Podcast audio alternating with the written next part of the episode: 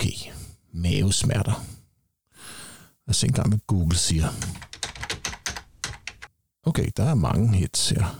Øh, hjerteforeningen. Mavesmerter og kvalme. Hvad kan det betyde?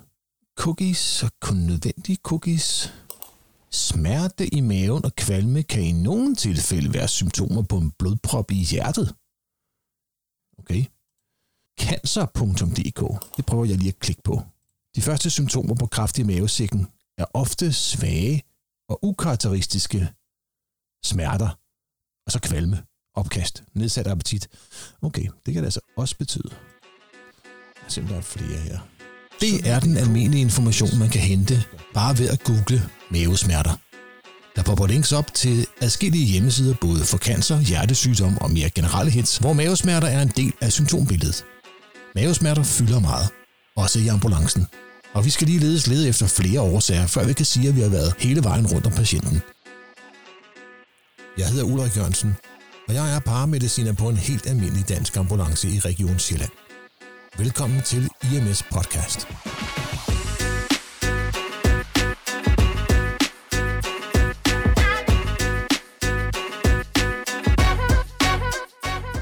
Men behøver vi at forholde os aggressivt til det hele? Kan vi ikke beslutte os for, om noget er mere farligt end andet?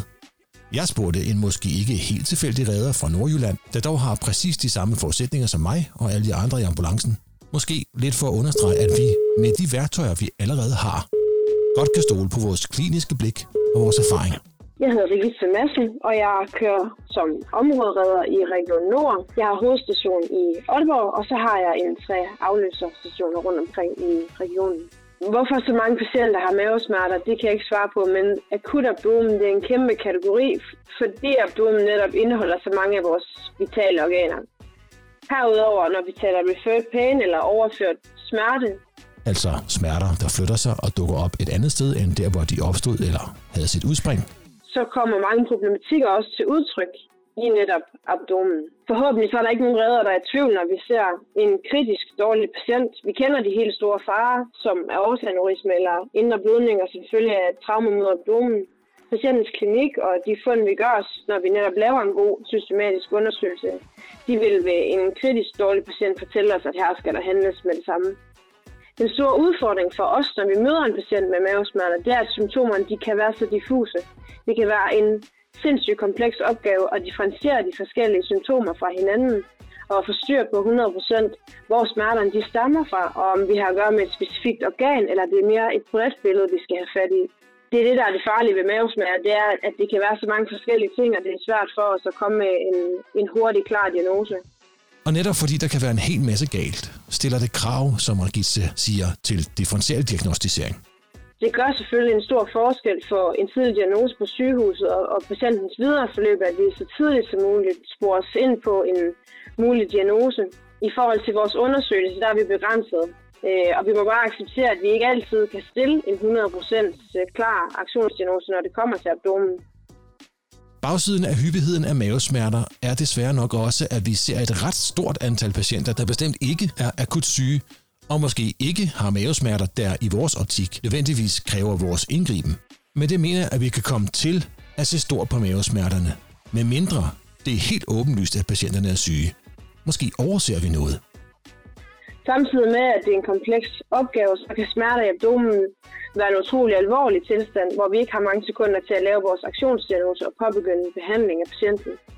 Er det ikke også der, vi skal skille bukkene fra fårene?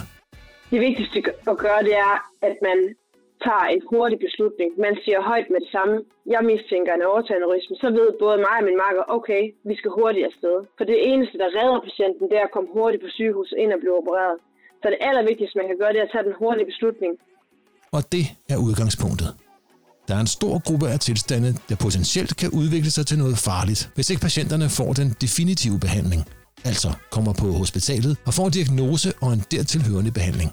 En tilstand, der ikke er så farlig, er en urinvejsinfektion eksempelvis. Den er ikke farlig nu og her, men igen, det her er en behandlingskrævende tilstand. Bliver den ikke behandlet, så kan den udvikle sig og give yderligere problemer. Men sådan akut lige nu og her, der er den ikke, spar- ikke specielt farlig. Jamen, der er jo mange ting, der kan give mavesmerter. Pankreatitis, altså betændelse i bugspytkirtlen, reflux, galdesten, nyresten, maveinfektion, tarmslyng, mavesår, betændelse i bughulen. Der er masser af ting, der kan give mavesmerter.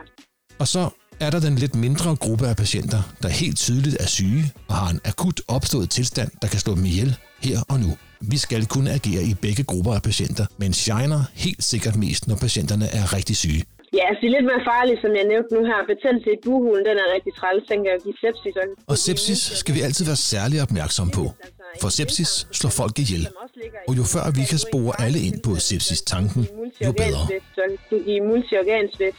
Appendicitis, altså en blindtarmsbetændelse, som også ligger i kategorien farlige tilstande. Et A M I i kategorien farlig, og så den allerfarligste, en abdominal aortaaneurysme, en triple A, fordi det går så stærkt, og fordi det kræver akut operation.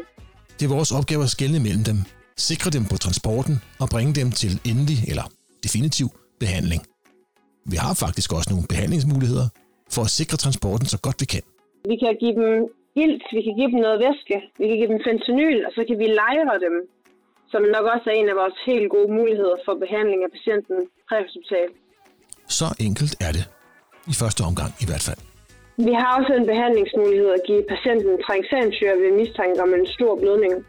Og det har vi som minimum på lægebilerne, og i nogle regioner har vi dem også i ambulancerne. Derudover kan vi også behandle den kvalme, der mange gange følger med mavesmerter med kvalmestillende. En detalje afgjort, men noget jeg i hvert fald glemmer en gang imellem. Tænk over fem differentialdiagnoser ved mavesmerter. Tryk på pause, google det eller tænk over det i ti sekunder.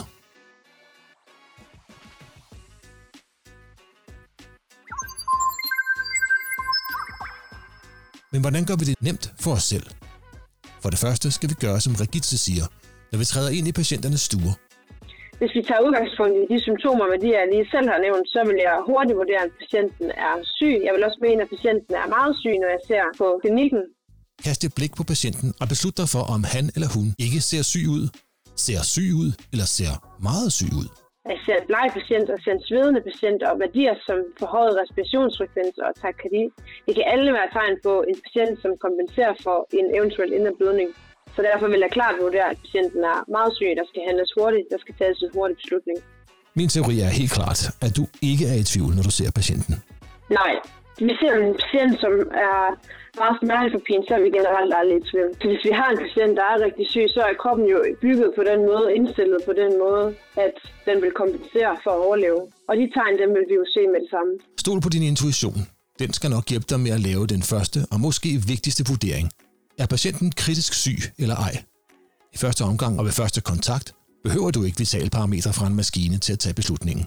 Der er altså som udgangspunkt de tre muligheder, når vi skal risikovurdere. Ikke syg, syg eller meget syg. Og det er det, vi skal. Vi skal vurdere, hvor stor fare patienten er i. Og hvad er det, der er bedst for dem her og nu? Skal vi behandle, eller skal vi køre? Det vigtigste at gøre, det er, at man tager en hurtig beslutning. Man siger højt med det samme. Jeg mistænker en aortaaneurysme, så ved både mig og min makker, okay, vi skal hurtigt afsted. For det eneste, der redder patienten, det er at komme hurtigt på sygehus ind og blive opereret. Så det allervigtigste, man kan gøre, det er at tage den hurtige beslutning. Selvfølgelig skal man behandle patienten under transporten. Altså, der er en masse ting, vi kan gøre. Det allervigtigste, det er bare tiden. Den kan vi ikke få tilbage igen, når først vi har stået og spildt noget på skadestedet. I min optik er der også et tidsperspektiv i vurderingen, som spiller en væsentlig rolle. Er smerterne opstået pludseligt, eller bare inden for kort tid, har det naturligvis en mere akut karakter, selvom et smertebillede, der har bygget sig langsommere op, bestemt heller ikke skal negligeres. Et andet parameter, der er interessant og vigtigt, når vi skal vurdere, hvad der foregår, er om smerterne har et fokus, eller bare er diffuse og umulige at placere. Et smertefokus giver os et klare præg om, hvad der er påvirket i kroppen, mens de smerter, der flyder lidt rundt over det hele og stråler bagud, opad, til højre og til venstre, i højere grad efterlader os uden en specifik aktionsdiagnose at arbejde ud fra. Men i begge tilfælde skal vi gøre det samme, når det handler om akut abdomen. Hvis vi mistænker en blødning, skal behandle smerter eller køre hurtigt på hospitalet, ændrer det jo faktisk ikke så meget ved vores behandling, at vi har en klar diagnose. Kritisk er kritisk, syg er syg. Vi skal passe på med at tvinge patienterne til noget, fordi smerter jo er subjektive, så det er så individuelt, hvordan de har det. Øhm, men ja, det der med, om de lige skal med. Ja, det er jo et af de store spørgsmål. Der er måske nogle patienter med mavesmerter, der ikke skal på hospitalet. Eller er der? Hvis patienten har fået pludselig opstået smerter i maven, som ikke kan forklares, så vil jeg råde dem til at komme med på sygehuset og få det undersøgt, fordi vi netop ikke har røntgensyn. Så jeg kan ikke stå og fortælle Gerda på seksoghalvfjerds, at de der smerter der, det er sikkert fint nok, det er sikkert okay. Det går nok over af sig selv igen. Hvis det er pludselig opstået smerter, og hun ikke kan forklare det, der er ikke nogen sygdomshistorik, som underbygger, hvorfor hun skulle have de smerter her, så vil jeg råde hende til at komme med, så hun kunne blive undersøgt. Ved akut opståede smerter, måske nogle gange også uforklarlige smerter, er der altid tale om en tilstand, som skal undersøges. I hvert fald, hvis du spørger mig. Og nogle gange skal vi også gribe akut ind. Andre gange kan vi tage det roligt og indbringe patienten til hospitalet, uden at gøre meget andet end at smertelindre, hvis vi endda gør det. Og vi skal passe meget på at afslutte patienter med mavesmerter, fordi det kan være så mange ting, der gør, at de har ondt. Specielt sådan noget som abdomen, smerter i abdomen, der vil jeg være lidt mere påpasselig med at afslutte mine patienter. Det vil jeg helt sikkert. Hvilken differentialdiagnose er farligst? Tryk på pause, google det, eller tænk over det i ti sekunder.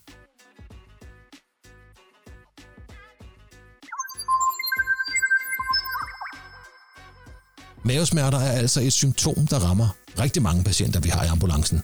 Og fordi der er så mange retninger, symptomerne kan pege i, er vi nødt til at have en simpel tilgang, tilgang til patienten. Og vi bør nok også acceptere, at vi ikke skal kunne gennemskue alt, hvad der er galt med patienten. Så vi fanger det, der er farligt, og reagerer på det hele. For vi skal reagere på symptomerne, også selvom vi ikke har en aktionsdiagnose at gå efter. I forhold til vores undersøgelse, der er vi begrænset. Og vi må bare acceptere, at vi ikke altid kan stille en hundrede procent klar aktionsdiagnose, når det kommer til abdomen. Vi har ikke nogen ultralydsscanner eller et røntgenapparat, vi kan benytte os af, så vi har det at arbejde med, som øh, vi har med os. Altså vores hænder, vores kliniske blik og så vores målinger og vitalparametre, dem må vi stole på og læne os op af. Ikke syg, syg eller meget syg. Start der og bevæg dig så videre og mærk efter, om du bliver bekymret. Hvis ikke patienten ser syg ud, vil jeg tage det helt roligt. Måske der taler om en tilstand, der kan udvikle sig, men det er nok ikke noget, vi skal reagere aggressivt på. Kør dem på hospitalet, og hvis du kan lindre deres smerter, så gør det. Det er ikke altid, det er påkrævet at give patienterne stærk smertestillende medicin, også selvom smerter er en meget individuel oplevelse. Det er helt sikkert din vurdering. Smerter er subjektive, så det er så individuelt, hvordan de har det. Hvis patienten ser syg ud, eller meget syg ud for den sags skyld, bliver jeg selvfølgelig bekymret. Hvis tilstanden ovenikøbet er opstået pludseligt, bliver jeg mere bekymret. Og det er her beslutningen om aktionsdiagnose kan betyde alt. Hvis jeg lander på en aktionsdiagnose, der enten omhandler store blødninger fra store kar eller blodfyldte organer, eller på at hjerte og lunger er syge, og patienten derfor ser meget syg ud, er det bedste, jeg kan gøre, at tage en hurtig beslutning og sørge for hurtig transport. Langt de fleste, hvis ikke alle, vitalparametre og langt de fleste interventioner kan vente til transporten. Så se at komme afsted og køre det rigtige sted hen i første hug. Eksempler på en aktionsdiagnose, der kræver hurtig transport, kunne være en abdominal aortaaneurisme eller triple A, et stemi eller stumpe- og penetrerende traumer. Beslutter jeg mig for, at der ikke er tale om f.eks. stemi, traume eller aneurisme, men patienten stadig er forpint og har det dårligt, så overvejer jeg helt sikkert nogle af de mange, mange subakutte tilstande, der har potentiale til at give mig en kritisk patient. Jeg kan nok stadig godt vente med at måle vitalparametre til vi er på hjul, medmindre jeg vil bruge dem til at bekræfte, at patienten ikke er påvirket på puls og blodtryk eller eventuelt på et E K G. Eller bare til at berolige patienten med, at alt ser fint ud, men at jeg selvfølgelig godt kan se, at du har det dårligt. Indtil videre bruger jeg min sunde fornuft, mit kliniske blik og den anamnese, jeg har sammensat. Vitalparametrene er selvfølgelig vigtige og kan hjælpe os på vej i vores behandling, men ikke som det første. Klinik og historie er det, der gør den første forskel. Og så et lille mind. Hvis der er tale om en ældre person, så er det, kombineret med mavesmerter, næsten en risikofaktor i sig selv. Gamle mennesker dør af mavesmerter, fordi de har højere risiko for at få alle de skader og lidelser, der kan slå alle andre ihjel også. Husk det. Alder dræber, om man så må sige. Og der er faktisk et men mere. Hvis patienten er i den fødedygtige alder, og naturligvis er kvinde, så er der selvfølgelig altid den risiko, at patienten er gravid, med alle de komplikationer, det tager med sig. Patienten kan naturligvis selv afvise det totalt, og til og med også give en rigtig god grund til, hvorfor det ikke kan være sket. Men vi bør tænke over det, og i det mindste have det i baghovedet.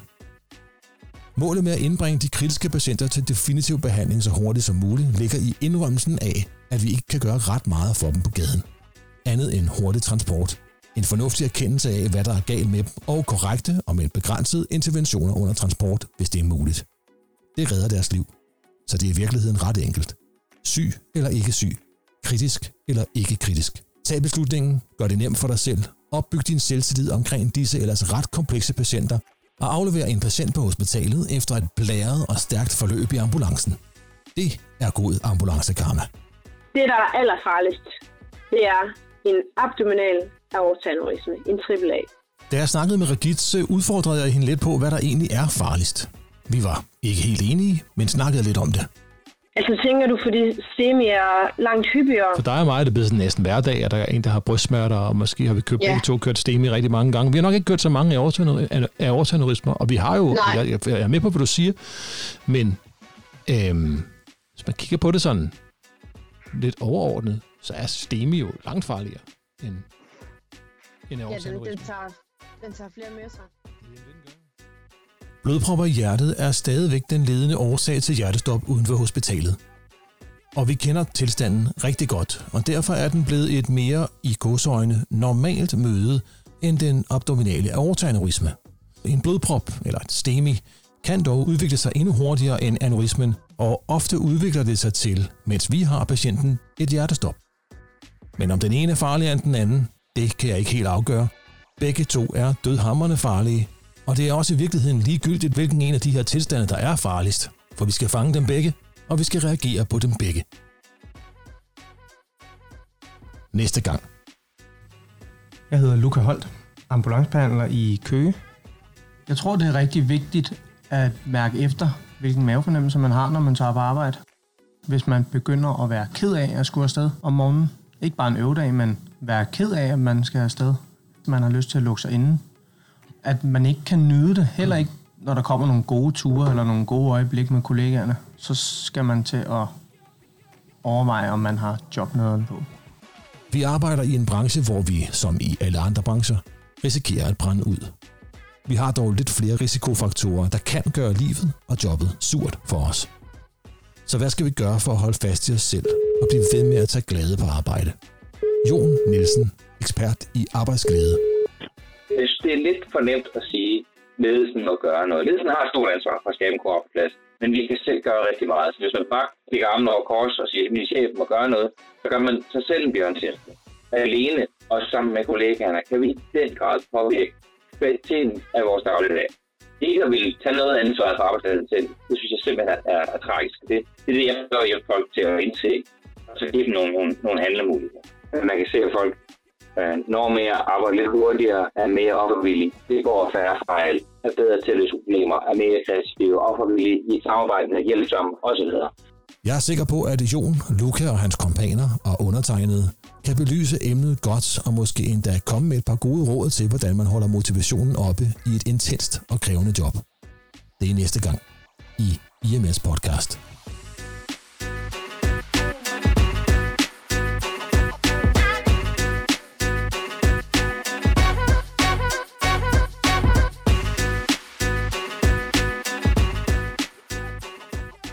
Så vil jeg gerne præsentere noget nyt. Jeg ved ikke, om det kan noget, men jeg håber i hvert fald, I vil benytte jer af det, så nu prøver jeg at se. Der findes et telefonnummer, som I kan ringe på, hvis I har noget at sige. Det gælder både gode idéer, feedback, kommentarer og hvad end du måtte have på hjerte. Og så vil jeg høre, om I vil hjælpe mig. For på lyttemaskinen, som telefonen hedder, kan I også indtale rulleteksterne, der er i slutningen af hvert afsnit. Det ville være rigtig fedt, hvis I ville tjekke ind fra hele landet og indtale dem, så det ikke er mig eller en, jeg nærmest har tvunget til det, der siger: Hej, jeg hedder Ulrik Jørgensen, og jeg er paramediciner i Køge i Region Sjælland. I M S Podcast er støttet af Fald Danmark. Tak til Rikisse Madsen for hendes mod og hendes faglige indsigt. Tak til alle dem, der har bidraget med gode idéer og kritisk input. Podcasten har også en service, der giver dig mulighed for at læse op på din ambulancefaglige teori, uden at skulle bladre igennem endnu en mursten af en lærebog. Den hedder Kvicklæser. To gange om ugen popper der emner op, som du kan google og læse på under ti minutter, eller bruge det tid på at tænke over. Klik på linket i episodenotaterne og meld dig til. Alle er velkomne til at komme med feedback og idéer, og alle, der skriver, vil få et svar. Gå ind på podcastens Facebook-side eller Instagram-profil og kommenter. Eller på podcastens YouTube-kanal og skriv der. Det er meget motiverende at høre fra jer og læse alle de idéer, der kommer fra jer. Som noget nyt kan du ringe ind til podcasten og dele dine tanker. Intet er forbudt, og alle har noget at sige. Hvis du gerne vil indtale podcastens rulletekster, der kan høre til slut i alle afsnit, så er det også her, at du kan optage dit bidrag. Find teksten, du kan læse på Facebook-siden I M S Podcast Lyttemaskine og ring på tredive seksoghalvfems treogfirs niogtyve, hvis du har lyst. Så mens du tænker over, hvad du gerne vil høre mere om, så klap din kollega på skulderen. Fortæl ham eller hende, at hun gør et godt stykke arbejde. Og frem for alt, nyd din næste vagt. Som en sidste lille kommentar til det her afsnit, så husk på, at hvad end der er blevet sagt, og uanset om der findes studier og forskning, der understøtter det, der er blevet sagt, så skal I, for jeres egen skyld, holde jer til de instrukser og procedurer, der er gældende lokalt, der hvor I kører.